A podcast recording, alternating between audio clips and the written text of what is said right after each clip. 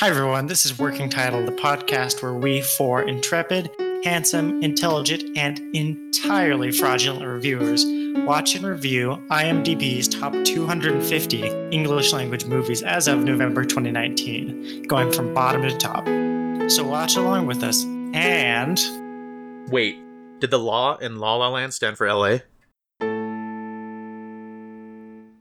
La La Land. La La Land. La la la la land. Alrighty, Or I'll sing like Ryan Gosling. La la land. yeah, um, he's better than Russell Crowe. I'll say that much. Oh God. We can talk about how I'm so fed up with movie musicals where you go, "Oh, I didn't know that actor could sing," and you go, "Oh, why are they casting a musical?" like, wait, you're telling me you can't find an actor in Hollywood that could play piano and sing? like, for fuck's sake. We haven't even done the intro yet, Shane.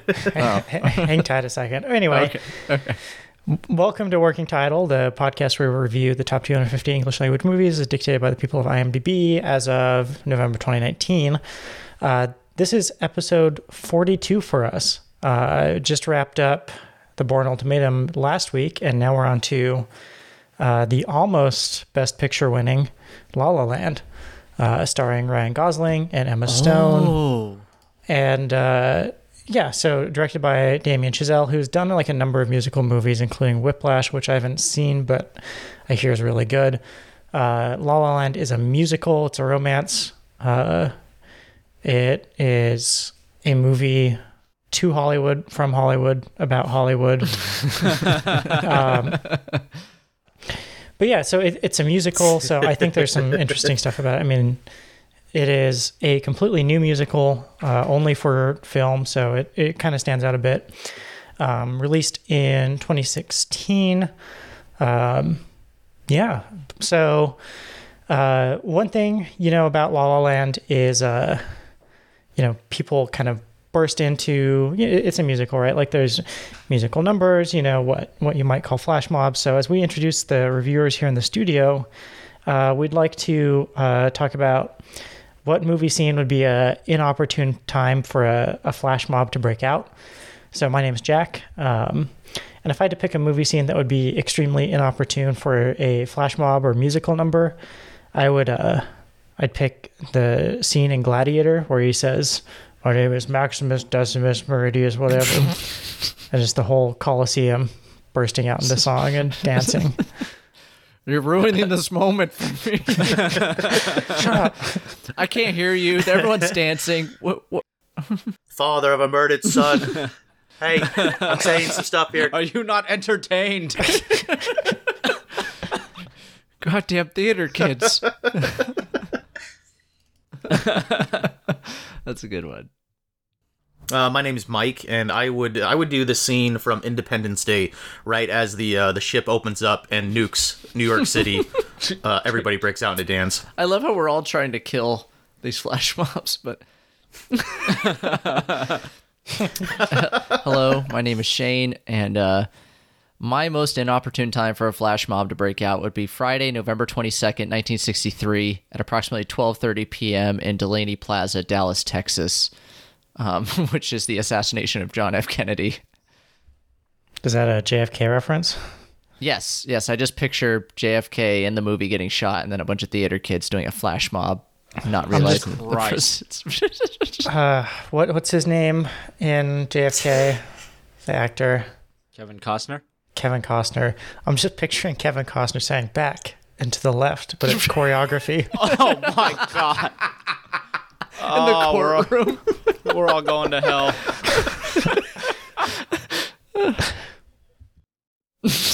That's why they couldn't catch the second shooter. There's a goddamn flash mob in the way. Uh, okay, well, there's that one. Jesus. Uh, I'm June, and my uh, worst time for a flash mob to break out would be at any moment in the movie Castaway. You were here the whole time? It's just a bunch of volleyballs I was rolling about to say it's a bunch of volleyballs that just roll out of the jungle and into the ocean. That'd be that'd be Tom Hanks one man show on the island. Uh, all right. Alrighty, so let's talk about La La Land. Um, so, for those of you that know us, a lot of us uh, like musicals. Many of us like Ryan Gosling. So I think we'll have a lot to say about this one. Some of us don't like both of those together. Agreed. the the basic premise of this is um, Ryan Gosling is sort of a, a jazz uh, pianist who is sort of you know fighting to make his way in the world right wants to you know struggling to make a living you know but also i guess respect the purity of his craft right you know he doesn't want to sell out and uh, emma stone is uh, you know the the typical story of someone who moves to hollywood to try and make it big and uh, you know is just struggling. So the two meet and fall in love and stuff.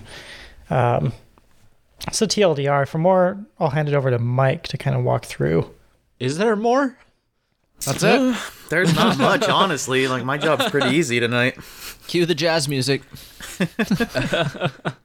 I mean, as it is a musical, it's a little bit hard to go through. I'm not going to describe the dance numbers, which tell a lot of story in musicals. It's a point of a musical, right? But as far as the actual plot goes, uh, we start with a traffic jam in downtown LA where we are introduced to the premise of the film being a struggling actress practicing her lines, which is uh, Mia, played by Emma Stone, uh, sitting in traffic, who unintentionally holds up Ryan Gosling's character, who is Seb, um, who is behind her in his own car. They kind of have a. Uh, she flips him off. He honks his horn, and they kind of pass each other by.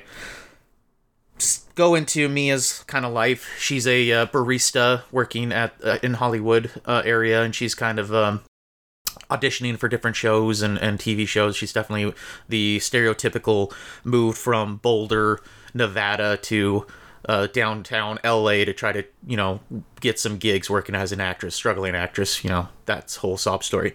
Uh, Ryan Gosling's character Seb, he's uh, another sob story, another classic uh, struggling musician uh, who is a uh, jazz enthusiast, is historically and, and kind of a traditionalist kind of jazz um, musician. He likes kind of the greats, and he's trying to uh, establish himself as well. And he's on he's on bad luck as well. He's on, he's downtrodden from a recent job where he he got fired and trying to make his way back up. Uh, so we we start with Mia. We go through her kind of story, and she with her roommates uh, decide that they're going to go to this big Hollywood shindig party where you know there's the possibility of of somebody being there and picking her out of the crowd and kind of jump starting her career. And she begrudgingly decides to go along with it. Um, However, it turns out to be a bad night. She gets her car towed and ends up having to walk home from that party. Uh, on the way home, she passes a club where she hears this piano riff that kind of entices her and brings her inside. Hops over to Seb's story, back to the car in the in LA in the traffic, and we see what happened during his day, and and you know not any better. He he goes home and his sister's there, and his and his sister kind of calls him out on him struggling and getting his life together and living in you know essentially a living up in the clouds in this dream world of becoming this great jazz musician. Uh, Seb's whole kind of deal is that he eventually wants to open his own club and he's going to make it big and um, in fact the club that that he kind of idolized for like all the greats and the, the great musicians that were in la has now been turned into like a tapas um, I don't know salsa dancing place. I don't remember what the name of it. it wasn't salsa dancing, but it was like Samba and tapas. samba and tapas, and you know he's he's upset about that. He's kind of one of those. He's he's kind of a little bit of a hothead, but at the same time he's passionate. He goes and he gets a job working at a at this uh, club, and the owner of the club tells him that he has to stick to this set list, which is you know contrary to who he is. He's this bad boy who likes to kind of go against the grain. Nobody can tell him what to do, but he plays Christmas music throughout the night uh, until he gets to the point where he's kind of fed up with it, and he uh, like emotionally goes into this song that he's written, uh, this jazz kind of uh, melody that is it turns out is the song that uh, Mia heard while she was walking by. Um, she has a phone, right? Why didn't she buy a cab? There's a lot of things in this film that don't make sense, but they're plot driving points, and this is one of the big ones at the beginning. So she goes and sees that it's, you know, Seb playing this, and, and at that exact moment, um, he gets fired because he started playing his own kind of set list, which is against the contract that he was supposed to be there that night. She tries to approach him and talk to him, but he kind of shoulder checks her out the door and, and, and leaves. And that's kind of the introduction to it. I think that's a good kind of first starting point because we have three musical numbers to this point already done. Yeah. So that opening scene, um, I've seen it one way or another, just because I think it's like kind of the big scene that this movie hangs its hat on, and like it started me off on a bad foot, and it's really not the movie's fault because like if I was a native of like Denver, Colorado, it wouldn't affect me, but I'm a native of California, and I, I just was so like, you know what? If someone told me that I was stuck on the 405 because some theater troupe shut it down during a flash mob, I probably wouldn't be surprised. Like I just, oh, that's fucking L.A. Like like, and then again, like I'm just watching it and I'm like, you sons of bitches. like, I, I was kind of in the same boat. I immediately jumped into making fun of that whole scene just because as soon as somebody got out of their car, I, I was like, that's dangerous. Like, you should really stay in your vehicle, even if it's stop traffic. well, and I, you know, I understand it's a musical and it's it's what it is, but like. It's something about that opening scene. I just didn't like it. It was too much for me initially. It was too much of a musical. Now that changes. I will say this movie does win me over later, and then lose me, and then win me over again. But I started off actively hostile towards this movie. I'll provide a counterpoint to that. I, for one, am angry that whenever I'm in a traffic jam, that it doesn't break out into a musical number. oh, it's just a death. I'd be all about that. You get lots of traffic jams up in Fairbanks. I mean, I, I kind of just took that as like setting the tone for the movie, where it was sort of you know fantastical, right? Yeah, you can go about it two ways. I think uh, a lot of movies will kind of do a. It'll set the the scene, as it were, like the the imme- like the literal setting. Um, in the Heights uh, did that very well. Or on the opposite, you can just make it completely irrelevant and just show that it's a musical. That's what this movie. That's why I felt like the movie, the music in this. There's a couple songs or like numbers where you're like, okay, this has some serious meaning to the plot, and everything else felt detached. Like insert song Yeah. here, and you're So I- like, ah. so I noted that down too. Um, it's very at- it's very atypical of a traditional musical, but it's I would say it is typical of contemporary musicals t- to where like the songs are just kind of random to like Ye- t- yeah. tell the story, but there were no reprisals, and like you can only sing "City of Stars" so many times. Yes. like, Well, you know, honestly, it it felt like a, a musical light to me, where yeah, it wasn't like sung through or anything. It um, it the the It, it has like an you said- identity issue a little bit. Well, a classical musical always has the song has something to refer to what's happening in the plot or story driving or communication as far as what we're watching. This movie just did uh, a movie that really was only maybe 45 minutes long and then a bunch of filler pieces of yeah, music. Yeah. Like, well, and or- like, oh god. or like all the songs should kind of follow the same like chord progression or be in the same key. You know what I mean? Yeah, like like to your point, June. Every musical has like your through line melody, right? Like you have your little I don't want to call it a jingle, but you, like you said, your chord progression or your sound, and and every song and like everything that comes off of that is based around that idea. This has that, and then it completely detaches from it for a while, and then comes back to it, and there doesn't seem to be a real rhyme or reason why. But you know what's gonna happen is somebody's gonna listen to this episode and be like, "Well, you just don't understand jazz." Oh, we'll get into jazz. And- That person and- is Ryan and Gosling. There is two things that also made me actively hostile towards this movie in the beginning. First was jazz. Um, so I I hate the the pretentiousness of jazz because like I get it. Some of the some of the songs with the jazz you go, "Oh, there that's a good song. There's good musicians." But to tell me the difference between any of the songs, like when she gets wooed by his like musings, I was like, I've literally heard that same song in Nordstrom Rack. like, I was like, I was like, yeah, I don't see people coming in off the street being like, "What is that noise? What's this? You know- what is that?" all this all this being said, I there were some pretty good songs in this, but none of them were jazz. yeah, yeah, I, I do feel like yeah. So the the musical numbers, yeah, it's. I feel like there's there's like two that I was like, that was excellent. So what I'll say is, I mean, this could not be like a Broadway musical, right? Because that would just be a terrible movie, right? It would be, Be boring. so long. It would be, uh, yeah, yeah, like you know, a Broadway musical is three hours, right? Like you know, look at Fiddler on the Roof, right? And that is a movie that is literally just a musical, right? And you know, I, I think there's a lot to be said for that sort of medium, but I'm also totally okay seeing a movie that is not that, right? Yeah, Um, and, and I think we'll expand on that throughout this because it it's a weird movie because at the same time I'm like, God, I really love that, and at moments I'm like, God, I really hate this movie. so it's a very You know- interesting movie. I'll say that much. I, I guess what I'm thinking, right, is like, um, I'm struggling to think of how to put this, right?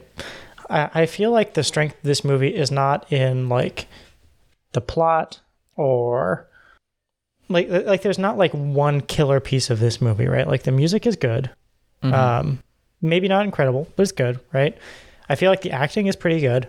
Um, you know, Ryan Gosling and Emma Stone maybe aren't the best singers, but I feel like they're perfectly fine, right? Like I Like, thought they I thought they were okay. Like uh, you guys said that earlier about Ryan Gosling. I actually didn't think that they were bad. I thought it was actually pretty good. yeah, I mean, Uh, Emma Stone was good. I had no problem with her, but Ryan, I was like, bro, just play the piano. he's well, you know, I, I'd say he's like not great, but we're like a few leagues out of like Russell Crowe situation, right? Like, like he, but I, I feel like there's, you know, I just they don't had know. the guy on the freeway singing. I was like, why isn't he singing? He's a much better singer. Make that guy be the the Ryan Gosling character. Coming from me, who has zero musical talent, I think yeah, I thought he was pretty good singing, but yeah, I, I, didn't mean, think that was a focal point of like he didn't ruin the show. yeah, and you know, part of me wants to say like if you got, I don't know, like Leslie Odom Jr. or something, right? Like someone who's like a a singer, right, of mm-hmm. musicals, eh, it might also be like a worse experience, right? Because then it is it is like too musical. That's a fair point. Because Ryan Gosling, when he wasn't singing, was excellent in this. Well, to He's- piggyback on what you were saying, uh, Jack, it's this movie is kind of a combination of a bunch of different things, and together it it turns out to be something that's a passably good movie. But individually, they're they're not very good as far as the genre of each one of those stands.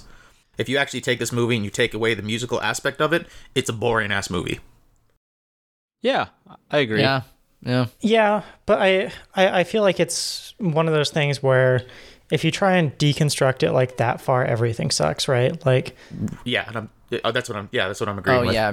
yeah, and But think- um, To disagree a little bit with your point, Jack, I, th- there was one thing that really stuck out in this film, and that was the production design and the cinematography. dude, I noted that Yeah. constantly. It was a beautiful movie. So good. That uh, that is what I would say the standout is. Is this is like. I I don't know how to describe it. It's it's like a project almost, right? Where Well, it's it's very self-reflexive, and you you know from the very very opening shot of this movie where it says presented in uh, CinemaScope, yeah, and ironically, it was not filmed technically on true CinemaScope. It was just in the CinemaScope ratio, um, and but it was shot on film. It wasn't digital, uh, which is cool. But from that point, you can tell that this is just a Hollywood wet dream, just like you were saying, Oh, like by Hollywood for Hollywood. I could hear like the LA hipsters just like whispering in the theater, going, "That's so LA." Oh my god, yeah, that's so LA. Maybe that's so. I was gonna leave this uh, question for later on, but uh, so I this is the first viewing for me of this film, but I've heard of this film, and I don't know why I've heard of this film. Like it's You've definitely heard been because like it- you know, because of its Academy It had like thing. a, all of the nominations for Oscars. yeah, which always happens whenever Hollywood makes a film about itself. It always does well at the Oscars, but It was nominated 13 times.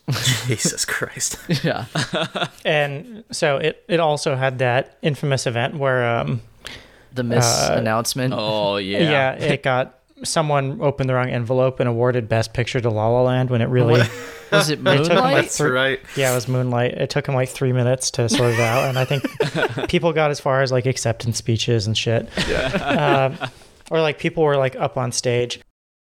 Th- this movie, I feel like, is I mean, I, I feel like there's like a good foundation, right? You know, like the the acne is good, the cast is good, right? The the musical numbers are good, but the like the real house on the foundation is like the the filming, if that makes sense. Yeah. Like So the cinematography, the yeah. so I started off in this film with the the the freeway scene, and I was already like, ah, great. Maybe for meta reasons, I just already against this movie, and I'm not. It's gonna be hard to win me over. But the scene that I really, I don't know how much we really talk about it, but like, you know, and vocalize it is when she's getting ready, um, and the three girls have their dance number into the party, mm-hmm. and that whole number completely erased any negative feelings I had. Just like from the way the camera moves with her throughout the the the rooms to the dresses they wear and the number and then the the choreography in the pool where the guys jump in the pool and the camera goes in with mm-hmm. them and swirls like it was just it was perfectly musical. For someone that just loves musicals is a very musical broadway-esque number and thing. And it was just technically awesome and visually stunning. Yeah, it had that uh, old singing in the rain kind of dance number feel of the tap dance into the the good costume design. Yeah. the the tap dance scene warmed my heart as a as a man who wishes there was more tap dancing in film again. It also did something that was a, a little bit new to this, where you would see like it'd be a serious shot. There was still the, it was during the musical numbers where people are still singing, but they're not like like Mia's not dancing, but in the background in like the house, you can see that there's like a choreography kind of dance mm-hmm. going on. That was pretty cool. yeah. The other thing that I want to say is for as much as this like is a movie not a musical, I think some of the things it does in a very movie way are really evocative of the stage in a way that's really cool. Mm-hmm. Like the the sort of, you know, there's tons of long continuous takes, right? And I feel Let like me that tell you about the long takes. There we go. but I, I feel like just from a it, it evokes a certain like continuity right like almost from the stage where you know if you watch like a a play or a musical right like it you know there's no Yeah, Do there's no another take, cuts. right? Yeah. yeah it, it just goes and it, it feels like you know for as much as i say this movie is sort of you know sort of dodging some aspects of musicals it it really is able to sort of grab uncommon ones in really interesting ways and i thought that was super cool to the point where i think so the you know the party they go to is awesome because of you know this camera work like you said shane but there are other times where they sort of get more i don't know fantastical right or like um you know there there's more effects i think you know as they sing or dance and i almost feel like that is less impressive even though you know it Oh, those numbers definitely take away from the film. I've even noted it a couple t- songs where I'm like, "You had me, and then you do this song, and I'm I'm over it." but I, i'll say it's not because they're bad right i just feel like Yeah. it's just i'm missing out on more of that good stuff right So there's a couple like meta levels to all of this, I think. First first of all as it's a very legacy film, like a Hollywood legacy film, right? And Yeah. part of that what is the long take. Like that is it's very intrinsic to uh, uh, some of the classic movies, even even uh, especially the ones kind of set in the Hollywood setting. But yeah, just like you're saying, like the long shots were were perfect for this because like when you're watching a stage play, your eyes are constantly moving, right? Like uh, there are no cuts. That only happens when there's a, a stage or a scene change.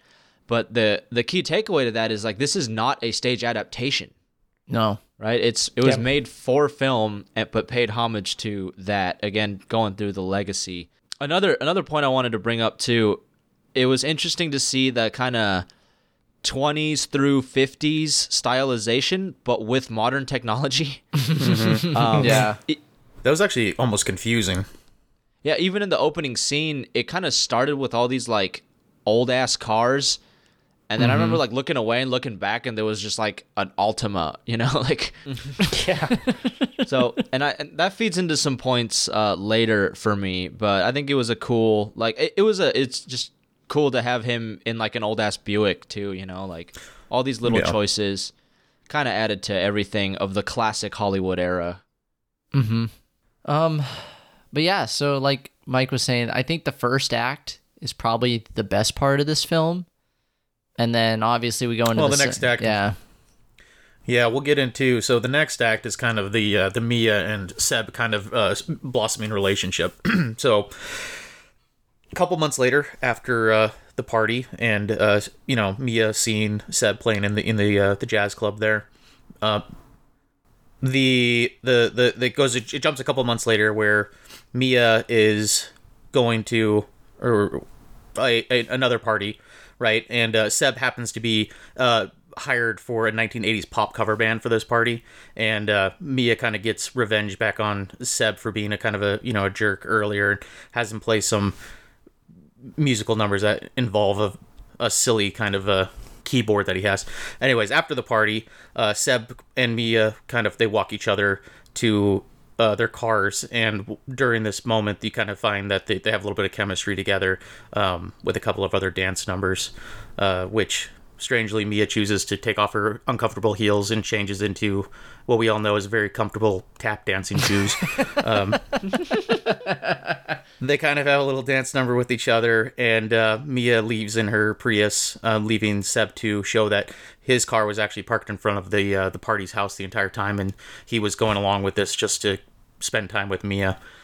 Seb shows up the next day at Mia's workplace, this barista uh, joint that she, she's being a barista at a, uh, a cafe in the Warner Brothers uh, backlot, and Mia takes Seb around, kind of shows him uh, her passion for film, and and we, kind of go into how Mia's you know desires to become this aspiring actress in Hollywood, and and a little bit more of a deep dive into her background. Uh, this then goes into Seb saying that he wants to show Mia his kind of passion of jazz, and so Mia agrees to go with him to a jazz club where he then, uh, as uh, Shane kind of said, pretentiously describes what jazz is all about.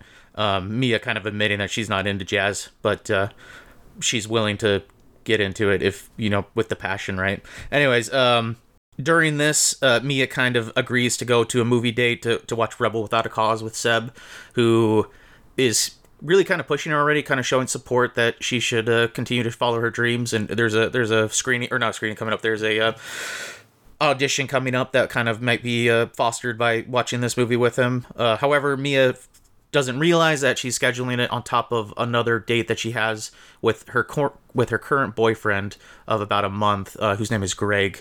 Um, this doesn't deter Seb. They kind of uh, they still agree to go to this movie together. Uh, however, Mia, when she's getting ready, is interrupted by Greg showing up saying that you know they're ready for her with th- their date together, and so she goes to this date with Greg. Um, Seb's kind of left at the doorway of the movie theater, kind of waiting. However, during the dinner with Greg, Mia kind of realizes that you know Greg's this like boring ass guy, and she'd rather go with the cool jazz dude. So she like leaves that and he's like immediately breaks up with him. First dude that she's fucking his life over with. Anyway, she leaves and goes to this date with Seb where they start to have kind of a relationship starting. Uh, the movie reel kind of breaks halfway through the film. They're not able to finish fix, finish the film, so they decide that they're going to go to the uh, the Griffith Observatory uh, to you know late night kind of go and check out the planetarium kind of thing. I assume they dropped acid, but they go in there and they start like dancing in the sky together, uh, and that's where they kind of like fall in love uh, to begin the kind of relationship. She's like, I got Um, an idea.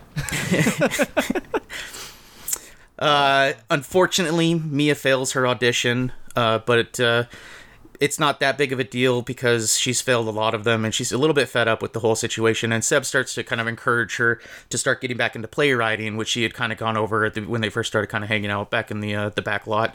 Um, she stops doing the acting kind of gigs and she starts going back into her play and at, and Seb kind of realizes that he needs to kind of grow up. He overhears a conversation that Mia's having with her mother and it's you know, it's it's a atypical the mom's asking is this guy stable and it's very obvious this guy's not. He lives in a, a shit apartment, a basement apartment with you know, water stains on the ceiling or whatever. So being in his 40s, he should probably get his shit in order to date a girl in her 20s.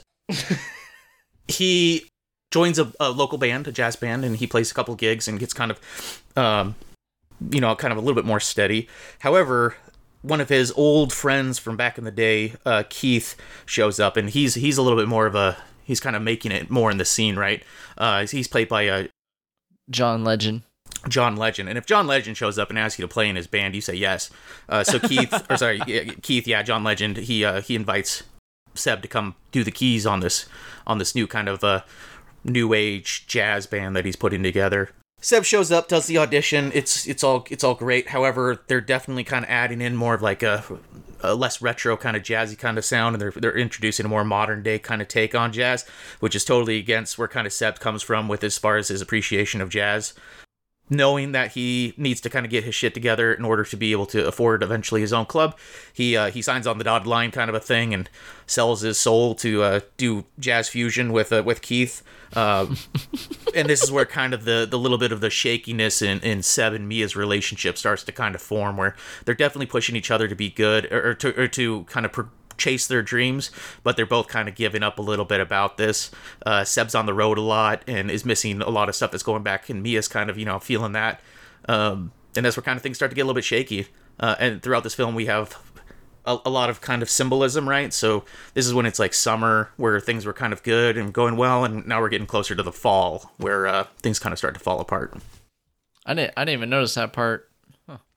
On on that note, you know, I feel like this follows like a very predictable or maybe even like kind of an archetypical um, arc for a, a, romance, right? Where, you know, they meet and there's the obstacle, you know, where she's got a, a boyfriend, you know, and they need to fall in love and sort of go from not romantic to romantic. And then, you know, then it's like the happy time. And then there's like the crisis of faith. And then there's like the, you know, uh, the making amends and sort of, you know, meeting in the middle you know, and I, I think it's one of those things where if it's too stale or too trite, it can be bad. But I feel like here, you know how there's like the the hero's journey, right? Where like the the hero leaves his hometown, right, and goes somewhere else and meets a mentor and faces the trials, and then uh, it, it's the same thing as this, right? Like there's very familiar beats, but you know it's it's well executed. It's it's like clean and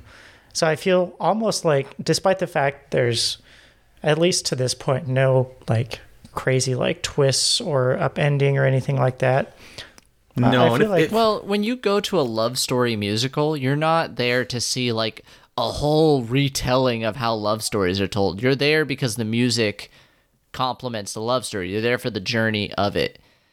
And but yeah, that's yeah. well, that's kind of what this movie is, right? Like there are some things that are exceptional, and some things, and the things that aren't the most important are just solid. Mm-hmm. I, I think it's I mean? a little bit. I think it was a little bit better than a, a atypical kind of love story musical. I think actually the way they represented their relationship was actually actually more realistic than that. You know, like you said, there was no big weird gut wrenching twists. However, it was very realistic in the way that they had issue with things. Neither one of these people, in my mind, were the the the, the bad person, the culprit, the person who was bringing the other person down. They Agreed. both they both had their own dreams that were trying to complement each other, and when it doesn't work out, it doesn't work out. And I, it was kind of I didn't feel like there was one time in this film that this person was the cause of all the problems. It was just simultaneously a life event was happening that just wasn't lining up. Yeah. I'll bet you. I'll bet I'll throw in another wrench in the works here. What if this movie was all just a conspiracy? Oh Jesus Christ! It's Jason Bourne.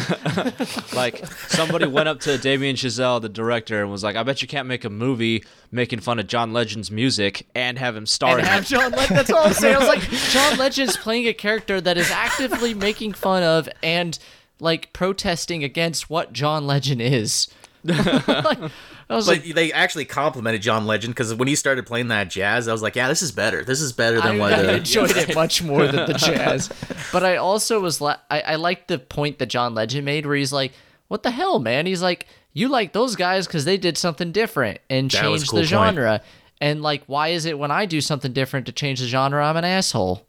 Right. Yeah, like, like, the people you loved were revolutionaries, yeah. and now we're trying to revolutionize it, and you're stuck in the old ways. Yeah. Yeah, I was like, you know, he's uh he's kind of got a point there. Okay, but, but, but that, then the movie like, goes, nah, that music sucks. but like that passionate like traditionalist versus innovator dialogue, they were like way too sober to be having that conversation. it was like so random. We That's don't know true. that. These people are dropping drugs all the time according to the planetarium. Yeah. Did anyone? I mean, Okay. I, I, I, I do want to say I feel like the movie wasn't like, yeah, John, you know, pretend John Legend's music is terrible. Why is Sebastian doing? I, I think it was more of a question of like, sure, it's great, but is it what he wanted to do? Right? Like this is a guy mm. who had like a very specific vision, right? And I don't know. I just No, Jack, you be tripping. yeah. Damn it! You took my note. Cross it off. oh my god, I I loved how bad those like audition lines were. Oh, I, if- I wonder if it's fun sometimes for like good actors and actresses like Emma Stone to pretend to be a bad actress and like just. Well, have a I noted that down audition. too. What's the what's the acting direction that you give an actor acting like she's acting, but maybe not as I'm well just a as dude dressed as a dude playing another dude. Well, even um, more strangely deep diving ironic is the fact that Emma Stone is playing a person trying to get her gig as a startup actress, but she's in a movie where she's actually a really good actress who has the role that probably some other actress is trying to get as a barista in actual Hollywood. But then it makes you beg the question: How are you a bad actor then? Because if a good actor can play a bad actor, but a ba- like Are we in the your, Matrix? your mind starts to break. Like, wait, what makes a good actor then? Is it is it the movie or because It's the ability to play a Russian submarine commander. um, did anyone No, else get caught in, in in the pool party when you hear a-ha singing? And I was like, wait, that's not a-ha. It's some shitty cover. And I was like, oh, it's supposed to be a karaoke cover. I was like, I God, that's a the- terrible cover. I want to see the spin-off movie where we follow that band. Oh, where the, uh, the cover band. and it just Yeah, follows I- the the story of a star is born. I kind of I kind of messed that part. up. I thought that was that was really a, a cool scene where the the what is she uh, she uh, the request she makes was for uh um what was it run Oh yeah, and ran. I ran. I ran. where all he has is like two notes that he plays throughout the entire song, kind of like making fun of the fact that he takes himself too seriously already. Yeah. So the great segue. Uh, one thing I noted down is I love that it's like Ryan fucking Gosling looking out of place, doing like the sexy cool guy routine. You know, like he has the sunglasses and all that shit. Like we're looking at Ryan Gosling and saying like, what a fucking loser. You know? on on that same note, I wrote in my notes. I was like, why does Ryan Gosling? This is a through line in Ryan Gosling movies that he gets to act like an alien interacting with a female human. And yet it drives women crazy. Cause like I'm sitting here going, what a fucking weirdo. And my wife's like, oh, I think it's kind of hot. I'm like, what? If I acted like that, like, There would be a restraining order. Exactly. I just think of every movie with Ryan Gosling. He does something weird. Like he looks like he's on the point where he's gonna like catch a fly out of the air with his tongue, but like women are like, oh, that look.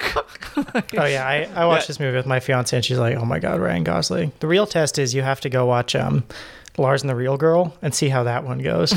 See, I watched this with my wife, and I kept saying, "Oh my god, Ryan Gosling."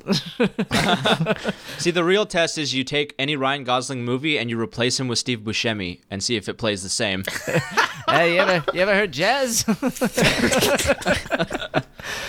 um, I got a series of notes here. Um, When they go to see, uh, was it Rebel Without a Cause in the Rialto? yep. I love that, like, Seb is waiting outside in, like, a nice blazer, and, like, two guys walk into the theater in, like, short sleeves and board shorts. and, like, they're sitting in the theater, and it's like, oh, look at these two 50s cosplayers that came to the Rialto. Oh, I know, like losers.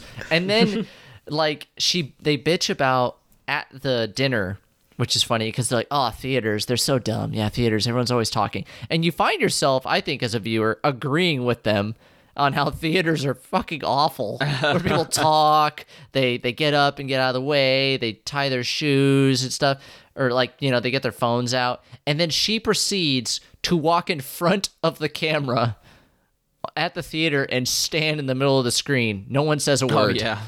Yeah. Right. Oh, And I was like, you're exactly the reason theaters are dead. Well, on that, like actually going back to the actual plot of the story and kind of the character building kind of love thing that blossoms between the two, and it is something that I have a real problem with this film is the fact that they are uh, in their own way very unique people. Being a jazz lover like Seb is and Mia being when they're going through the uh, the back lot at the Warner Brothers studios she's looking at kind of the chaos and, and there's a scene where she's kind of watching it all and she just says I love it. And that's kind of like shows that she's a little bit different, a little quirky in that way. So these these two people kind of found each other throughout the film. They even play on that that they keep bumping into each other. It's kind of meant to be kind of a thing. Uh, but it just fucking falls apart when these two people have such this attraction just start losing each other so easily, right? Mm-hmm. Like this, it doesn't click. It's almost like it's it's a forced thing. And as uh, we get later in the plot, near the end of the movie, is when the entire film just for me falls apart. I think it was set it was set up a little bit because he had just gotten out of a relationship or something, or like a, a date or someone, and he I think he specifically mentions like she she doesn't like jazz. Like, what are we gonna talk about? Oh Um, yeah, because he, he he rejected to call a girl that his sister was going to set him up with. Yeah, that's 'Cause- that's right. His sister who marries John Legend.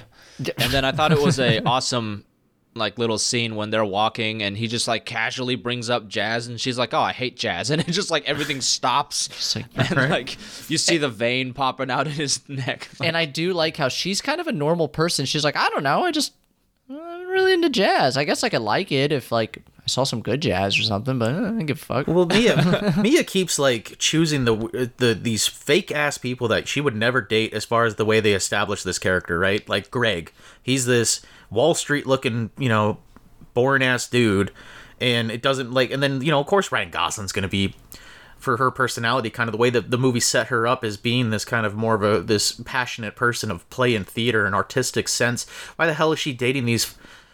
Suit grubby like Greg people only exists just for long enough for her to ditch him. And from and what I does saw, he was a nice does that guy. one more time. It does that one more time in the film, and it just it, it's it's bullshit that they even had these characters to begin with. Greg was like uh, the guy from Big Fish that kept getting fucked over by Ewan McGregor.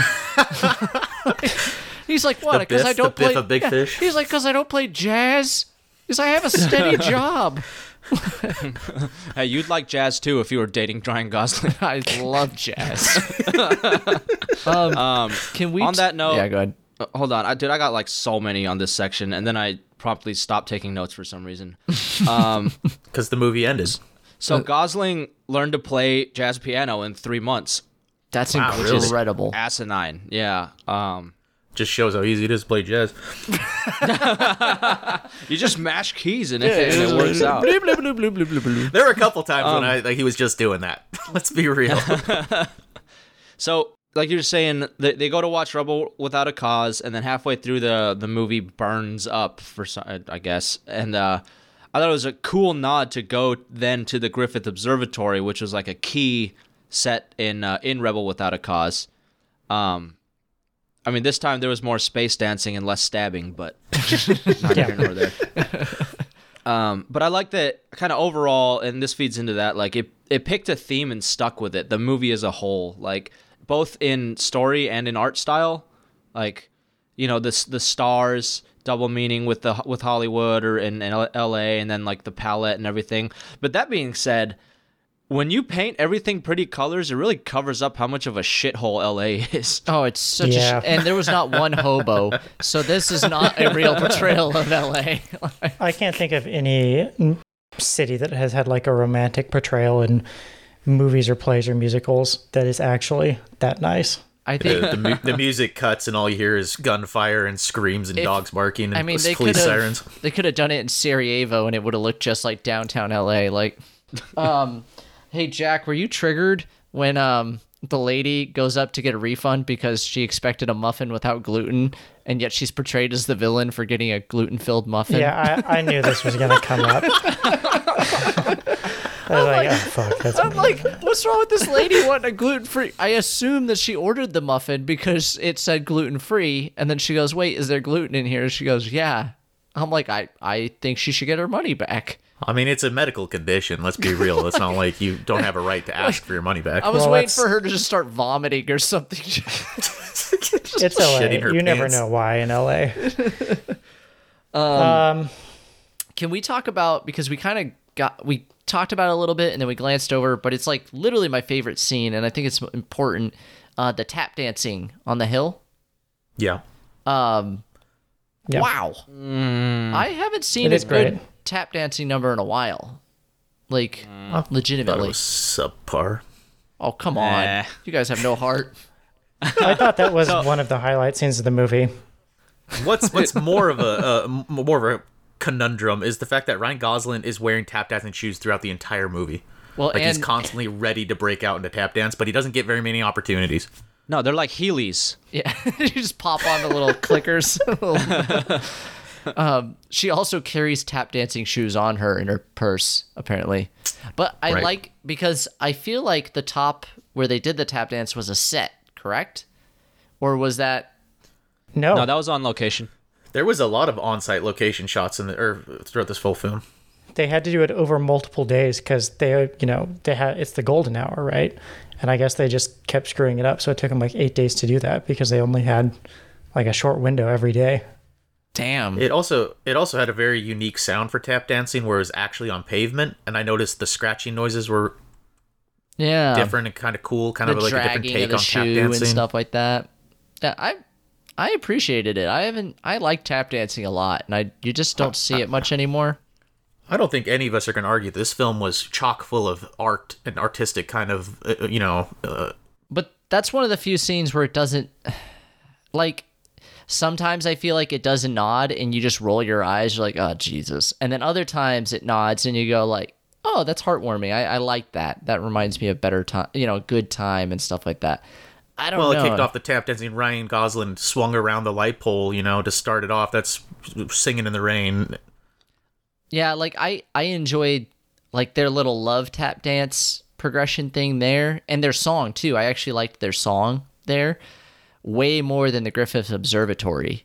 Like be, I, I don't know if it's because it was more grounded, but ah, get it? Yeah, no, I, I definitely agree. Like the the scenes where it's a little more human, a little more real, a little more, a little less like a fantastical. I think are are the best moments in this movie. It- Yeah. I think you know the the part where they sort of dance through the air, or where there's you know sort of they're sort of dancing through some kind of crazy effect, or you know there's a flash mob on the freeway, right? I don't think they're like bad. I just think the the moments where it's human are so much better. I feel like tap dancing scenes are kind of played out, and I know it was there as a reference, kind of, because it like let's be real, a tap dancing scene in modern movies can only stand as a reference to oh. other tap dancing scenes, right? Yeah, you're I not just wrong. feel like it, I just feel like it wasn't that clear in this movie. Like I felt like they were completely serious, and the writers were like, you know, it'd be awesome a tap dancing scene, never been done before. and so that that kind of because it was a cute scene, right? But I think, yeah. I'm a sucker for know. some tap dancing. Well, Shane, you can drive to Griffith Park and go to this location and tap dance your heart out. I'm I'm sure I wouldn't be alone. There'd be like three other people there, just like, oh, this was in Everyone's just La La tap Land. dancing. just a line. And like the person that lives in the house overlooking that corner is like, get the hell out of here, you damn tap dancers! movie wasn't that good. That movie ruined my life. I was also definitely picturing putting on the Ritz uh, with Gene Wilder this entire time too. You guys, you're tap dancing. You're shutting down freeways. Um, I wanted to bring up like as the the budding romance is occurring. You know, you, when you share a connection with someone, li- there's little things that remind you of them, right? Imagine that being the horn from a 1982 Buick Riviera. it's like Right, because whenever whenever he shows up for a date, he sits out there and blares that fucking horn. there's only two ways to summon something. That's with a conch shell or a Buick. Like- That actually, I thought it worked out great. We'll get to it in a second when we do more plot. I'll talk about it then. and and uh, I like the reaction of the roommate. Like, is this is this gonna be a thing? Like, is this just what we do? I, I vote we get some more plot under our belt. We- Well, we- I can just finish it all out. well, I have a question real quick for him. uh, Is John Legend the guy that that shanghaied him, or no, no, that, that was just some throwaway comment. John Legend is uh, his friend, like his old, like from back in the day in the school friend, who also did jazz with him. Okay. I don't know when he was in, when he's an up and coming jazz artist. Like, what does that mean? All right, yeah. Because I, I didn't know that, and I was like, I don't understand his hatred of Keith. Like, it, I feel like it kind of glossed over it, I, or I just didn't pick it up. But um, I think it's just like he dislikes Keith because Keith is like a sellout. You Mm. know, Yeah, but like that's that point. I want to say around that mark is where like I was actively loving this movie, and then there's that middle part, like I guess just all of Act Two, where I was just like, I kind of hate, and and like kind of the beginning part of Act Three. And I'm like, God, I. I really don't like this movie anymore. This is kind of dumb. and then the ending happens, and I'm like, you know, ooh, ooh, a little teary. like, got me. but uh, I don't know. Maybe you guys felt differently, but I felt like the middle of this movie is just like like a corpse dragging itself. it's a slow burn. Ugh. well, should we go all the Yeah, way down? just just finish it off. yeah. All right. So after Keith it signs Seb and they start going on tour, and you know Mia's starting to work on her play. Um, their relationship starts to have a little bit of a rockiness, and they they get into an argument uh, when Keith is, or sorry, Seb's trying to like make dinner for them together, and, Seb accuses Mia of liking him more when he was down on his luck, and Mia accuses Seb of kind of being a sellout, and so it's already the start of some, you know a bad relationship going even worse. Um, a couple weeks later, uh, Mia's play is due to, to, to, you know to have her premiere, and Seb being with Keith's band has a another scheduling conflict. By the way, there I saw an iPhone in this movie, and I know for a fact there's calendar apps, and this would solve a lot of people's relationships if they just put like a like a reminder of when a fucking date is. Regardless, he doesn't make it to this play's opening uh you know night or whatever the the premiere and Sounds like he didn't he miss much. to he he shows up and and Mia's pissed and and nobody showed up to her play and she decides that she wants to break it off with with Seb and move back to Boulder, Nevada and uh y- you know Seb is kind of heartbroken and heart torn or whatever. Turns out that there was a uh not a film critic, but like a film director slash writer, somebody who's in charge of some kind of making movies, was at uh, this little production that Mia put on, and this person is trying to contact Mia in order to give her a chance to cast for this big movie that's coming up in Paris. But she can't get a hold of Mia because Mia's turned off her cell phone, which I think is the cause of missing all of her scheduling dates. She can't afford the bill anymore. right. So, so in other words, uh, uh, or in in what she ends up doing is is contacting Seb, and Seb then uh, wants to make up for the fact that he's being an asshole and kind of mess this relationship up, and and goes and tries to find Mia in Boulder, Nevada, remembering that she mentioned that she lived across from a library uh, in, in in Boulder, Nevada. He gets there, uh, blares on his his horn in the where he thinks maybe Mia's at. Uh, Mia comes running out, and Seb explains that there's this chance, and that he he wants to pick her up the next morning, at 8 a.m., so he can drive her back to L.A. four hours away to to make this audition. Uh, she, you know, you know, blah blah blah. There's maybe it's not gonna happen, maybe it is. Does happen. She shows up the next morning. They get in the car. They make it there. Turns out it's a, it's a great audition, exactly what she's looking for, and uh, she she does this amazing, amazing story about her aunt that inspired her or whatever, and uh, that's enough to impress these people. She gets the part me and Seb, they go back to the observatory and they're having like their their conversation. They kind of realize that both of them are now accomplishing their dreams in their own way, and that it's not going to work out together. And they should probably, you know, say goodbye as friends and maybe meet up later again. Uh, flash forward number of years later, later, uh, Mia is now married and a successful actress uh, in Hollywood and has a kid and and a husband and she's on a date night or going to some premiere or something I don't know and uh, she goes by this club where they're gonna go and have dinner or something or other. This is when I really lost lost me in this film. Like it, the movie should have ended when Seb and Mia were were at the observatory, but it continues on and it kind of plays out to the end that Seb he accomplished his dreams. He got his club. He stopped being a sellout, and Mia goes accidentally with the husband to this club again accidentally and uh, sees Seb play um, the song and Seb kind of sees her in the crowd and there's Uh, the last number is Seb playing their song, and it's kind of a if everything had gone perfectly kind of a scene where it plays through the beginning of the film to the end of the film in one take of their their lives that could have been, but it then becomes back to reality. Mia leaves with her husband, and uh, Seb and Mia kind of share a little bit of a, a, a little moment where they kind of smile at each other, and that's the the end of the film.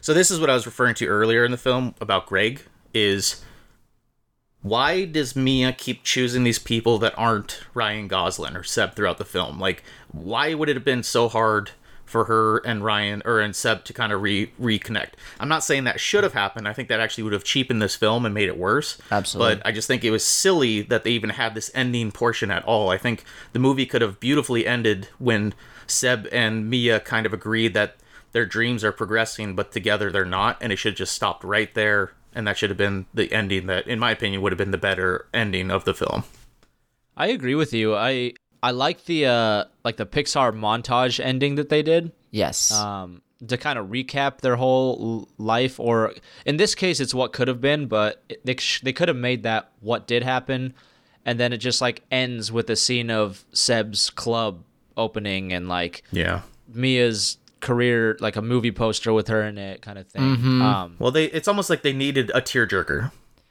I I think you're you're you're, you're right, and um, June and you are right because like I really liked the fi- the five years later and what could have been part where like mm-hmm. if maybe they didn't, this is what could have been, and and it's obviously a fantasy because like yeah, that's all perfect, but nothing's ever perfect like that. That's just it's literally how he's thinking during the song.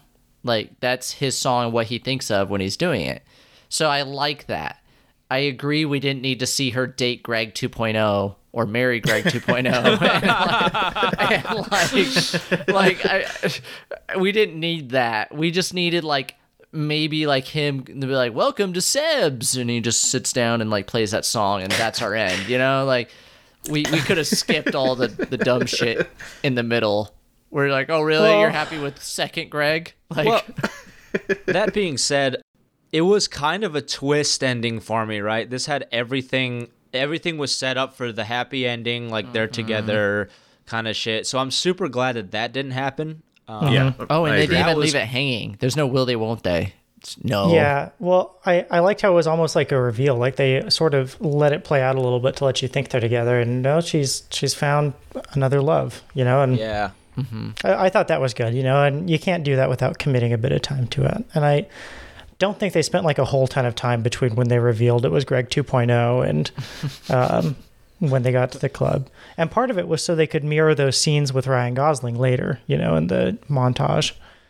Yeah. Now, my ultimate gripe with that though, with Greg 2.0 and the whole concept of him, it's like it's kind of easy to empathize with Gosling slash also at the same time new Greg because like we don't know anything the Gregs about in this that. film are getting fucked over Yeah. Well, we don't know anything about that dude, right? So it's easy to say like, "Yo, fuck that guy." Like they she needs to be with Ryan Gosling. Yeah. But on the same vein, like 5 years is not enough time for that to be believable.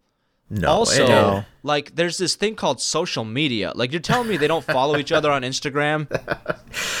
That's Like, what I was saying. has That's what I doesn't mean by like phones. she she accidentally shows up at his club. Really, you didn't Yeah. look it up once. She didn't see when he Yeah. when he sent every contact in his phone. Come to Seb's opening night. or, or they left his friends, right? Why wouldn't he be like, "Hey, I got my dream"? Like, why wouldn't he message her and be like, "Hey, I m- I opened my club, and guess what? Yeah, I named it Sebs, by." like you told me to." Yeah, like you could the the whole time, you know, you would imagine that they're like you sorry. So you s- had such like an emotional connection between these two people and then in the span of 5 years also like it's not like Sebs is in buttfuck Nebraska. it's in L.A. That would have been and you funny work in Hollywood. if she was like on a through flight and she goes to an airport and just sees Seb's bar in the airport. It's it's it's also close enough to where she is commuting. You know, like it's not just it's not another part of town. It's just on the way. Uh, but but going back to what I was saying earlier about the communication kind of breakdown of this film is the fact that it's not realistic how these people can't keep track of things like you were saying like having social media and being able to kind of follow that kind of thing it's it's definitely forced in that they suddenly lost contact with each other. But I don't know. I mean, it's it's one of those things where like, how do you're you're crazy about someone and it it doesn't work out. Maybe you kind of intentionally let it drift a little bit, you know. So it's I don't know raw raw feelings, you know. But it, it's not like they broke up t- technically, right? It was more like life got in the way kind of thing. You know, it's not like there was an active like Why didn't she hit him up when she got back from Paris? Yeah, you know what I mean? Like yeah. it's a very menial problems. Like, Yeah, I, I mean, I don't know. I mean, I, I, I could totally see it happening where like you have like this crazy relationship with someone for a year, and then you have to go to the other side of the world and kind of call it good, and it's just easier not to dwell on it and talk about it a lot, you know. I guess I, the, the- I guess the real issue I'm having is you're, I think you're right, Jack. I think that's not that far fetched. You know, when it comes down to it, I could I could understand it. I didn't like that they wrote the end of this movie to almost portray Mia as being. I felt animosity toward Mia at the end of it, and I felt sympathy for Seb. And throughout the film, like I was saying earlier about their relationship is how they did a great job in this film early on of portraying both these people not being the bad guy. There was not one person that was mm-hmm. really intentionally messing somebody else's life up. But at the end, it kind of definitely made me not like Mia more than Seb as far as their choices went. I just think it was unfair as far as they almost made a, a a person worse off for it. But yeah, it's it's funny because you know on the one hand, I feel like there shouldn't be a reason, right? Like they both got their dreams, right? And Mia is just you know married a guy that she Right, and I should. presumably There's no loves, reason I right? shouldn't, but I but do. I, I also agree. Like I feel like it, it feels like she did him dirty somehow, right? But it it's not like Ryan Gosling was waiting for her, you know, like he right. well, this but- could have been solved by just saying 10 years later. yeah, maybe a little more distance. Yeah, Like I don't 5 know. years, come on. I did all- love like- how it was pretty much just a ratatouille moment where we like go back into the reviewer's brain, right? And Well, so well, I'll follow I'll follow that up with like this movie, La La Land, was filmed in 40 days. Wow. You're telling me you couldn't wait for 40 days? You know what I mean? it's not like she was in Paris for 5 years. that's true. yeah, but I mean, they were also like writing the role and movie Okay. around her, and she was writing. Oh, it. yeah, so yeah, it's, let's she talk was about writing that. it, right? Yeah. let's okay. let's talk about that. Oh, it's a hit. the movie that they hadn't even written. They're like, oh, we'll just write it as we film it because that always goes so well. in Hollywood. Hey, It's probably good enough to make it on IMDb's top 250. I, mean, I feel like we've seen movies where you know, like maybe the the movie is largely written, but they write the role around an actor, right? Like that's not crazy. Maybe, well, okay, maybe not like an unknown actor that you just kind of saw on, on, on Broadway. a but- failed one woman show. Let me tell you about writing the role for for a character. Emma Stone, who is naturally blonde, has just been typecast as a redhead. yeah. Like ever since Superbad, it's just She'll never let it down. Um so So okay, I Go one, ahead. one second before we get too far, I do want to come back to the the little Ratatouille montage, and this was my take on it. I don't. I mean, you know, I don't know if it's like the canonical take. One thing I thought was interesting, right, is at the end of this montage, they're together and they go out in sort of this parallel journey, and they go to Seb's together, right? But in that universe, right, like it, it's not Seb's. they would have been right? chicken on a stick. well, I mean, he, they wouldn't have been going out to go sit in the audience for the opening night of his new club, right? correct. I feel like in this little, you know, fantasy, what could have been universe, uh, I think it's interesting that, you know, for that to be true, even in a fantasy, Ryan Gosling wouldn't have, you know, fulfilled his dream. Mm, interesting. I didn't even think Did, of that did way. she fulfill her dream in his fantasy? Um, You bring up a she, good point. she I was just- a movie star, I think, in her fantasy because they go to Paris. yeah, she was in oh, Paris. yeah, interesting. I I mean, they're clearly much more successful, right? But wow, yeah, that's that's a that's a deep point though, Jack. Like, in Yeah. order for it to work, he would have had to give up his yeah, dream. someone would have had to give. And yeah, I, I agree. My Hmm. gripe is no longer my gripe. You're, it's very possible that relationships fizzle out because honestly, they were only with each other for how long? Like in, as far as the plot went, not very long. a season. it's like yeah. nine to twelve months, maybe. Yeah, that's not that long. that Yeah, brings. what was the deal with the season title cards? Man? I think so. uh, Going on uh, something th- that I liked about this film is there was a lot of uh, symbolism throughout it. You know, with this the the seasons and how the seasons related to the relationship, and then there was a lot of little subtle things throughout the film where his big catchphrase of like when he's saying kind of like you know don't give a fuck was like something caca or something like that. Caca yeah, whatever. something and there's stupid. there's there's like a billboard where their relationship starts to fall apart in the background. It's a big far back shot of Ryan Gosling in front of the theater, and on the billboard it says "Fitty Doo Doo," and it was just interesting that that little bit of symbolisms there, where it kind of shows stuff.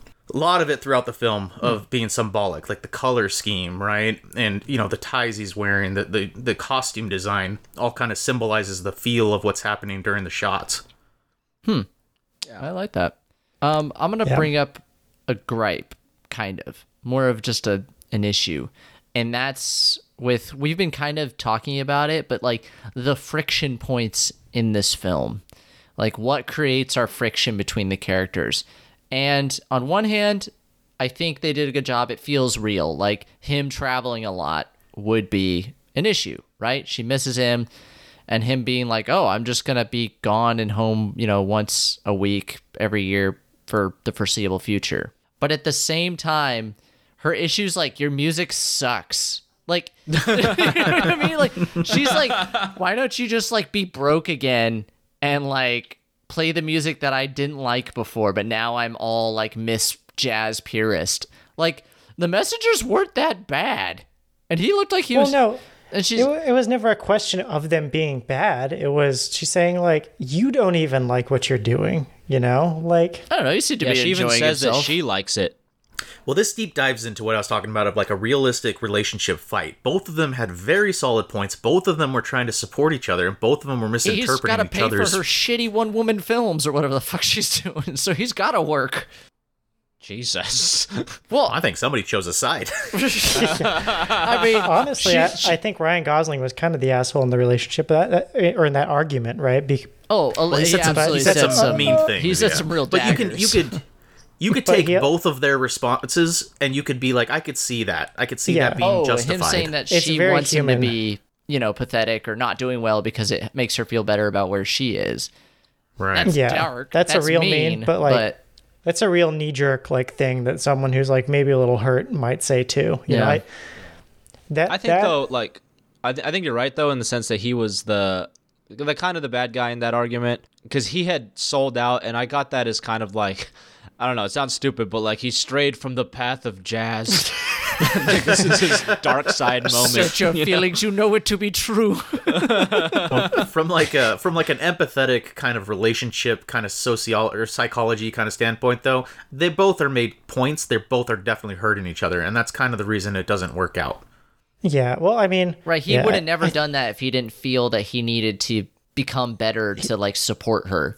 He would have told Keith to fuck off and he would have just kept drinking and doing jazz for ten but in, dollars. but in the end they both reached their dreams and it definitely was because of the support structure they gave each other like Yeah. she definitely pushed him into becoming an adult and getting the money that he needed to open his jazz club which he no longer is a sellout right he, he had to sell out for a while and then he went back to what he was passionate about and on the converse side mia would never have gone to that audition if ryan hadn't shown up in boulder nevada and driven her wouldn't have ass done back that. to her, that little thing one that play that got her the attention, right?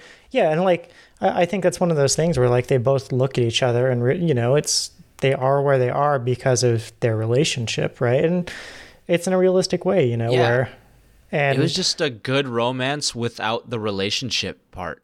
right and you know i think the I, I think that argument is one of the the high water marks of the movie too because it's it's almost like in contrast right like it's it's so real in comparison to sort of a lot of sort of fantasy you know like even the sort of realistic things right you know are fantastical right you know like they keep meeting each other and she knows like this perfect song to totally like shit on a, a serious pianist you know make him play I Ran and you know you know And halfway sorry go ahead jack I like that song.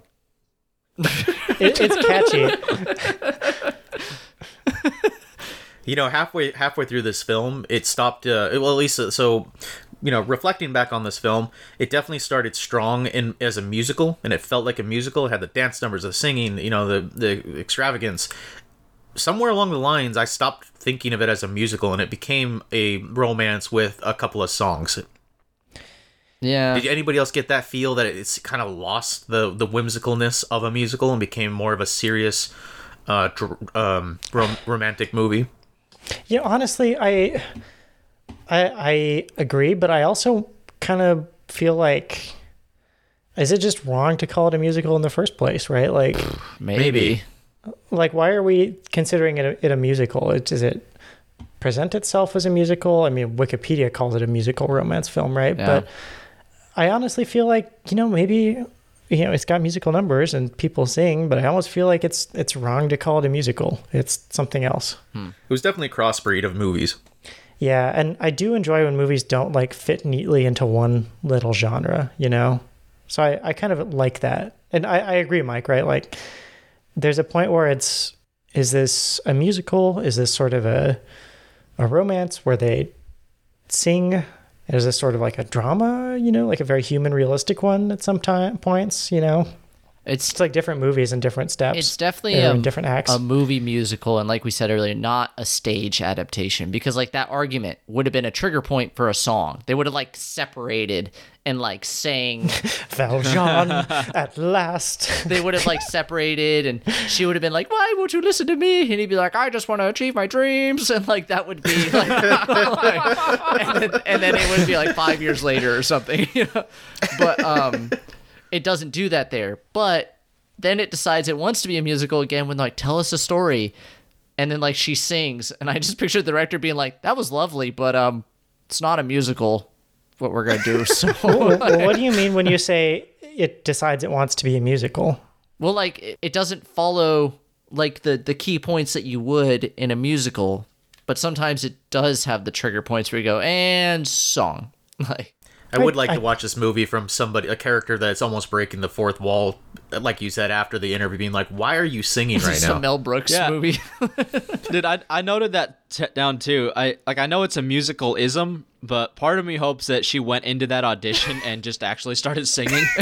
and like it's like the there's another point because like when she has her one woman show and there's the two randos, there's like that sucked.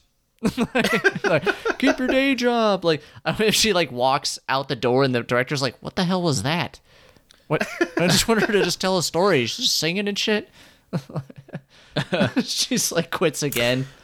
we'll we'll write the parody of La La Land. Yeah. Fall La Land. I also think that I also think that every movie needs to reserve a spot for J.K. Simmons.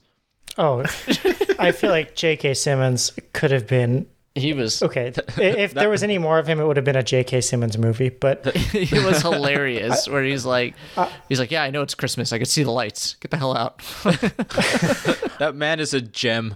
I have never seen J.K. Simmons in anything where he did not steal every single scene he was in. Uh. you know, as far as the relatability of this film, going way back to the beginning of this cast, I didn't relate to any of these characters throughout the entire film. Right? I think this, like you were saying, it's a Hollywood kind of uh, uh, driven. Uh, tailored kind of plot and for me watching these people it's almost annoying to see their complaints and to listen to them bitch about how hard it is to go on audition it's like sit down i don't care Yeah, unless you're like an actor or something, like some of it's just like, okay, whatever. Like, I'm sure it's really rough to get a review, but I was like, did you really think the first play you ever wrote and it's a one woman show was going to win a Tony? Like, I, well that's another thing A one person show never does well like, it was my left foot.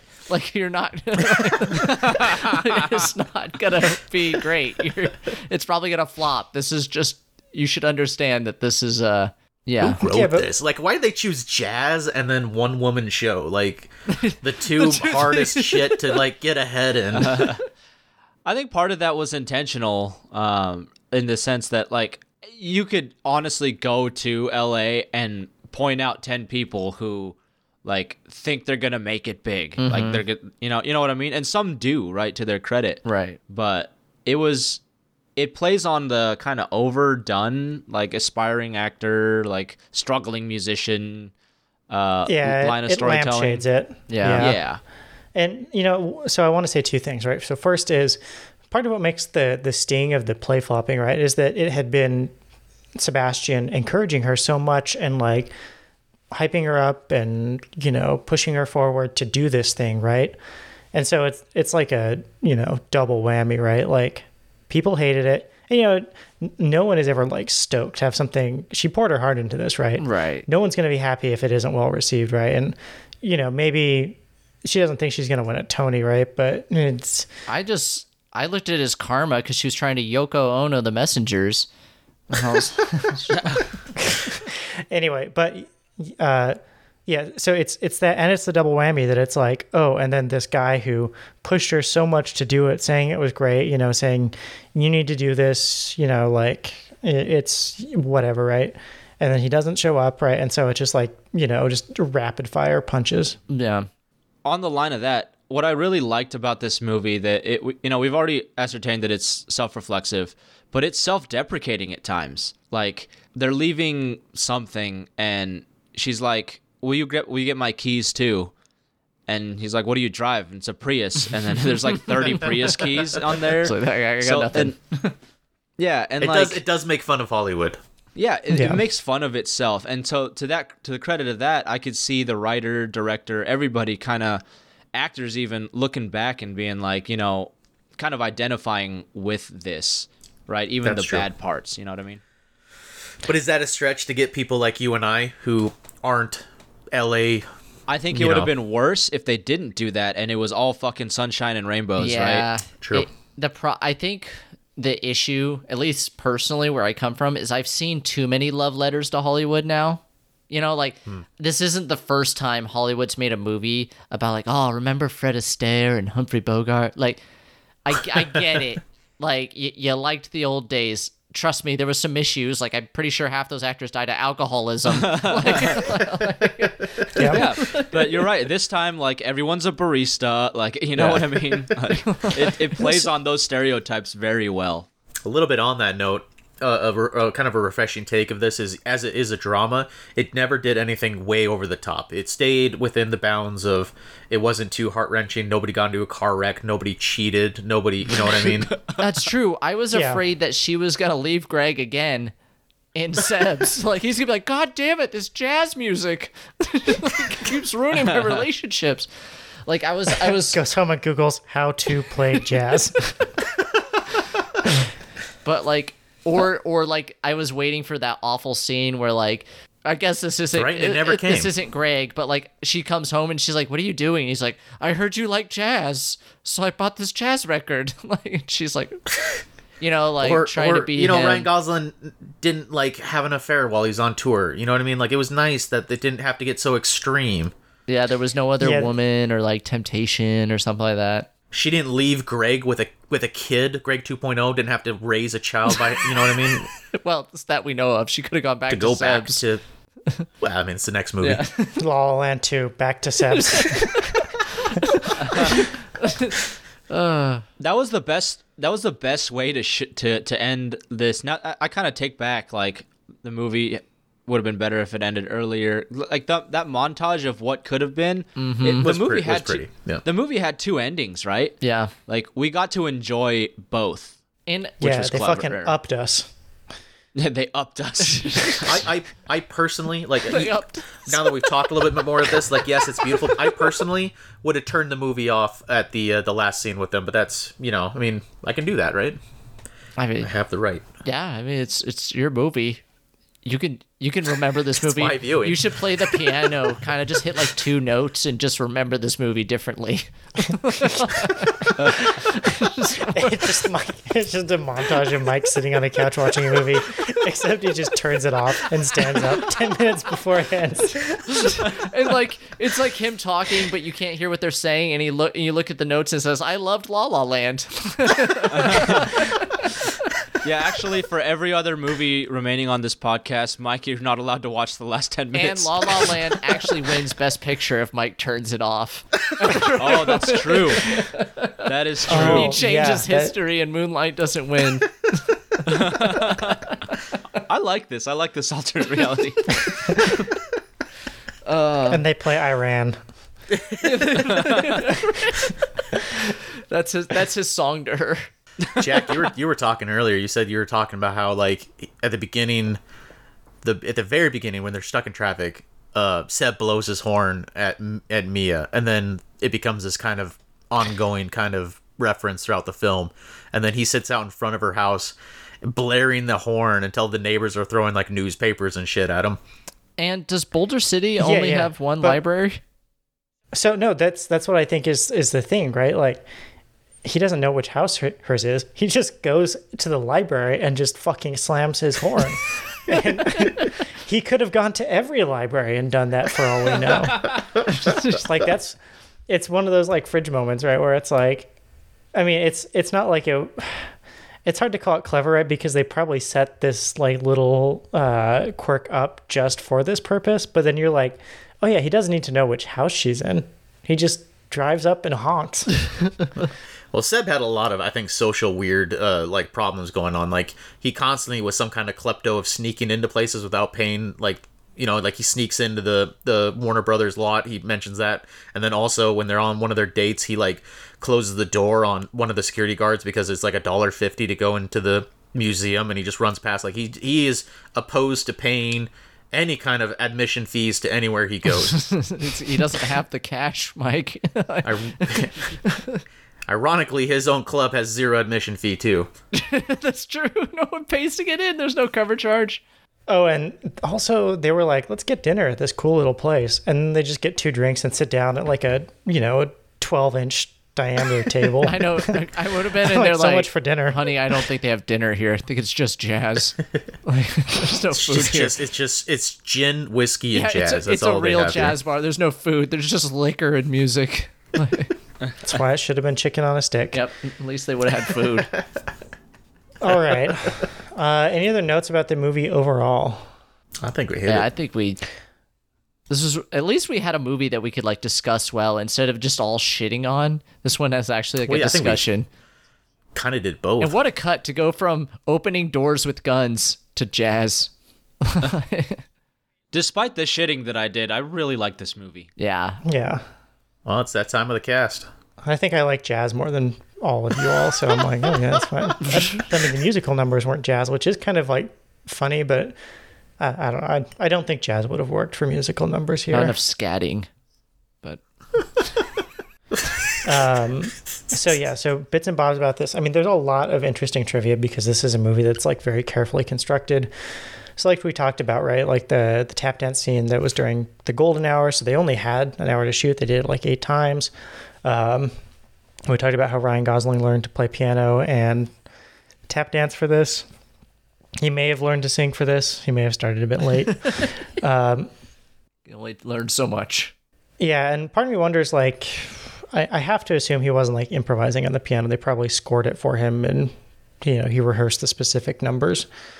Um, but yeah, so apparently, uh, Chazelle, Chazelle, how do you say that? The director, Fucking I know. Chazelle, I imagine. Um, he conceived of this before Whiplash and pitched it around and all kinds of people wanted changes to you know have like them end up together at the end or uh you know like the the studios like demanded uh I'm glad they didn't do that. Yeah. oh yeah like They stood his ground. I could see the I could see the studio being like change it. yeah they they demanded that uh Ryan Gosling be a rock musician uh they needed, he plays for Nickelback. right and I mean say what you will about jazz right like jazz is at least something that has something you can be purist about Yeah, I, I can't true. see an argument being like, oh my my Christian rock band, uh, it's it doesn't it's not true to what real rock is. oh god, this would have been so cringy if he's like, think about Hendrix and Jimmy Page. Like, but you're right, jazz fits better with this. Yeah, They should have done it with obscure Norwegian death metal. think about Sabaton. Sing me that song you wrote me. Oh, Amon Amarth had a lot of good fucking shit going on. she just hears Viking horns and she's like, She's like, every time I see long ships, I long for you.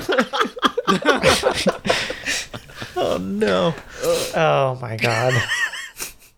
but yeah, anyway, so uh, um, Chazelle went back and made Whiplash, and then kind of that made it real big, and then he was able to get interest in La La Land and sort of make it his way. Um, so he's a very musically inclined director. oh yeah, he's super musically inclined. Um, I got some more trivia. Um, we, we talked a lot about Gosling and, and Stone as the musical singer or the actor choices, but the original uh, cast slating was Miles Teller and Emma Watson, which I don't know it would have been better. Yeah, I feel like No. I feel like Ryan and Emma uh, have like really good chemistry in just all the movies they've been in. They're just they work well together. Yeah, Miles Teller and Emma Watson. I don't feel like they have as much charisma. It might have been good. Like Watson is a musical actress in in that regard, I guess. But like Emma Stone added that like textbook quirkiness. I mm-hmm. think that played really well in this. I also think I think also Stone is a much better actress when it comes to emotion and and you know some of her auditions I thought were phenomenal. But like even just in the film, like playing on the fact that she's auditioning for film, I think she like when she broke down into tears in her first one was uh, pretty good. I thought it was really well done. It looked great, and it was kind of cool to see. It's almost a behind the scenes kind of look at an actress because it's during a audition, and she is able to bring that emotion up, and we as the audience are not seeing her playing a part in a movie where she's crying. We're seeing her playing a part in a movie where she's pretending to cry, and we're seeing how she's able to Just actually do dude that. dressed as a dude playing another dude. Exactly. I mean, this this is like one level below uh, Robert Downey Jr. in Tropic Thunder in terms of like meta acting. Yeah. Uh, also, I haven't heard Miles Teller sing, so I may have had the same issue. This movie had 14 Oscar nominations. That's I remember many. I remember watching this Oscar and it was just like La La Land, La La Land. oh my like, Holy fuck. god! I think a little. Coming from Yeah, that side, coming from that side of it, I don't know why that got so many nominations. Like, I'm not saying it's a bad movie. for technical Let- stuff, for sure. Okay, let, let's let's go ahead. Let's let's look at what it was in contention for. So it was nominated for Best Picture, f- like famous not winner of Best Which Picture. obviously because I mean it was a Hollywood Yeah. movie about Hollywood. Yeah. All right, g- next. Um, so it won Best Director. It was up against uh, Denis Villeneuve, our other favorite for Arrival, and you know Mel Gibson for Hacksaw Ridge, and you know Moonlight. Yeah. Same, So- not surprising. Yeah, I, I don't. I Yeah. don't have a problem with that one. Yeah, I mean beyond the fact that Hollywood loves Hollywood, it, it seems like a fair pick. Yeah. Um, Ryan Gosling was nominated for Best Actor. Yeah. Love him as an actor, but this. He didn't win, so don't get me not wrong, win. I love Ryan, but Yeah. no. He was up against the winner was Casey Affleck in Manchester by the Sea, which I haven't seen. Um, Emma Stone won Best Actress. believable, Yes. honestly. It was uh, Best original screenplay, which yeah again, nominated, didn't win. basically like the JV version of Best Picture. Yeah. Best Yeah. cinematography. This Yeah. movie from the start was like, who wants an Oscar for best cinematography? Like, now's your chance. that was just the notes. It says the Oscar goes to. yeah, right. Yeah, um, got Best Original Score, which Eh. I mean, I mean, I liked I liked the music. that one's I tough like because when you have a, an original musical, it's tough to beat it. You know. well, you got to think it's the score though. It's not the, the Uh, songs. yeah, fair enough, fair enough. Sure. yeah, but uh, I mean, at the same time, right? Like, I don't I would remember the say score. that I mean, it's not about like which one has the best musical numbers, right? But the musical numbers do count for best Right. score. They work Sure. into it. So why Yeah. why does it a mo- like why doesn't a musical include their musical numbers as a part of the score? Like I guess what no, diff- they, like, they what are. It does, that it aside? They are. They're included. It does, but it's not the only thing that Right. it. All right, yeah, and, enough. and I'm just saying, like, yeah, uh, other films, you don't have to be a musical to have a score, right? But it's just refreshing not to see Um, Hans Zimmer. yeah, Well, so on that note, though, two songs were nominated for best original song from this movie, which is The- crazy. obviously, it's obviously it's pretty. the the star song. What's the other one? Audition. The audition song. Yeah, it was up against uh, "Can't Oh. Stop the Feeling" from Trolls, the movie. Damn. Oh no. But Ah, it- that's It did also beat "How Highway Far I'll. Go" from Moana, which was by you know Lin Manuel Moana was really good. That that's Yeah, a good that's original big. song. But both of the songs were written by Pasek and Paul, so I mean you can kind of Fair. assume they'd be good.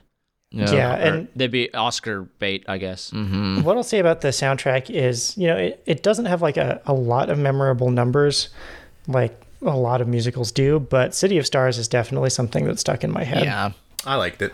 Uh, was nominated for Best Sound Editing, but lost to Arrival, which, as we discussed, is uh, an action movie, Yeah. sci-fi Yep. award. Uh, also nominated for Best Sound Mixing, lost to Hacksaw Yep. Ridge, which is the war movie award. uh, won production design, won cinematography. I don't think anyone's going to argue there. And yeah, and then nominated for film editing. I don't know enough about film editing to Cool. like really mouth off on that one. Yeah, I can't sure. even edit a podcast, let alone a film. Uh, dude, the fucking war movie thing just continues to be a fact. It's so funny. It's it should just be called and the war movie this year is Okay, let's let's see who got it in the next uh, year. Yeah, Dunkirk. Yep. yeah, I told you. I don't think there's 92nd Academy Awards. Uh, Best sound editing went to Ford versus Ferrari, but sound mixing was 1917. Uh, yeah, yeah. It's like if you want a free Academy, just do a war movie. but not a silent war movie. Yeah, don't do that. You'll you'll win nothing. Oh yeah, and then they combine them into Best Sound. Oh. Oh, really? I didn't. Hmm. Man, I've been out of the loop. Nowadays, I just watch for actors slapping the host.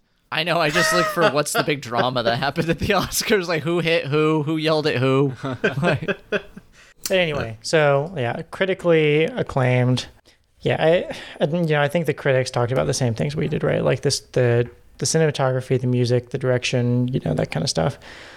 Fun fact: the uh, the uh, the dance choreography was done by Mandy Moore, but not the Mandy Moore you're thinking of. oh, That was very confusing when I clicked on that link on Wikipedia. Yeah, so 14 nominations is a three-way tie for the record of most nominations for a Lord of the single film. Uh, All About Eve and Titanic. I think, yeah, uh, Return of the King won everything it was nominated for. That's why it's notable. Oh, get get to the fucking commercial success. This is exciting. Commercial success, box office. Uh, what are you looking at, June? I'm seeing a budget of 30 million Yep, and tiny. a box office gross of 448 million. Good. Holy googa yeah, That only So- cost thirty million to make. That's very low. and I think uh, he had to be talked into increasing it to that. Well, they don't measure people's time that they spent on the 405 freeway. in terms of impact to the American economy. um, okay, so yeah, we talked about accolades. Um, yeah, maybe now for the good part. Where do we rank this in the movies that we've watched? This is tough. This one is rough. Because I'm looking at my list and I'm like, wow, that's going to be really high. And like, because I just keep looking at movie, oh, did I enjoy it more than that? Did I enjoy it more than that? Don't forget, King's Speech is the pivot. I know. But now 12 Monkeys is my pivot. Because I'm like, how do I compare this to 12 Monkeys? All right, June, you're up first. Um, I'm looking back on the things I said, and I really focused on the negative because I think it's more fun to talk about. Uh, but I really like this movie. The one thing that the one comparison that stuck out in my mind is I can't like logically say that The Incredibles was better than this movie. so I'm gonna stick it at number six between Sound of Music and Incredibles. That's, um, yeah. I, I think the immediate comparison is between the Sound of Music and this, and I just I, I did enjoy the Sound of Music more. So yeah, number six for me, but really great. Top movie. ten. I'm gonna go ahead and jump the queue and just say that's the exact same question I was asking myself. Is is this better than The Incredibles? Better than The Incredibles? Yeah. So I'm gonna put it at seven, just ahead of The Incredibles. Yeah. I wish I could switch the King's Speech and The Incredibles on my. We're, we're not oh going down this fucking. Just want to. I was driving back from our little vacation this weekend, listening to the Bourne Ultimatum. You know, driving back, and I listened to 30 minutes of you talking about where you put the fucking King's Speech. We're not going to do that again. Let me just switch that, and I'll sleep better at night looking at this list. Uh, yeah, those two films are the Oh, ones Jesus. that are out of place. Um, who's? T- All right, Shane, where do you put All it? right, we've already gotten my King's Speech issue out of the way. Um, I think mine, barring The Incredibles, everything above where I'm gonna put it, I like it. So I'm gonna put it at ten, um, just above JFK, but just under Young Frankenstein. I I enjoy I think all the movies above it more, other than The Incredibles. but uh, yeah, number number ten for me. I, I I really did like this film. The, yeah, I, I, I was also looking at Young Frankenstein, which is right below The Incredibles on my list, and I'm like, I think I, I like Young Frankenstein more. It just has a special place in my heart. Maybe I just need to watch The Incredibles but again. it's better than The Incredibles. Maybe I've just forgotten the magic. yeah. Anyway, um, Mike, where do you put it?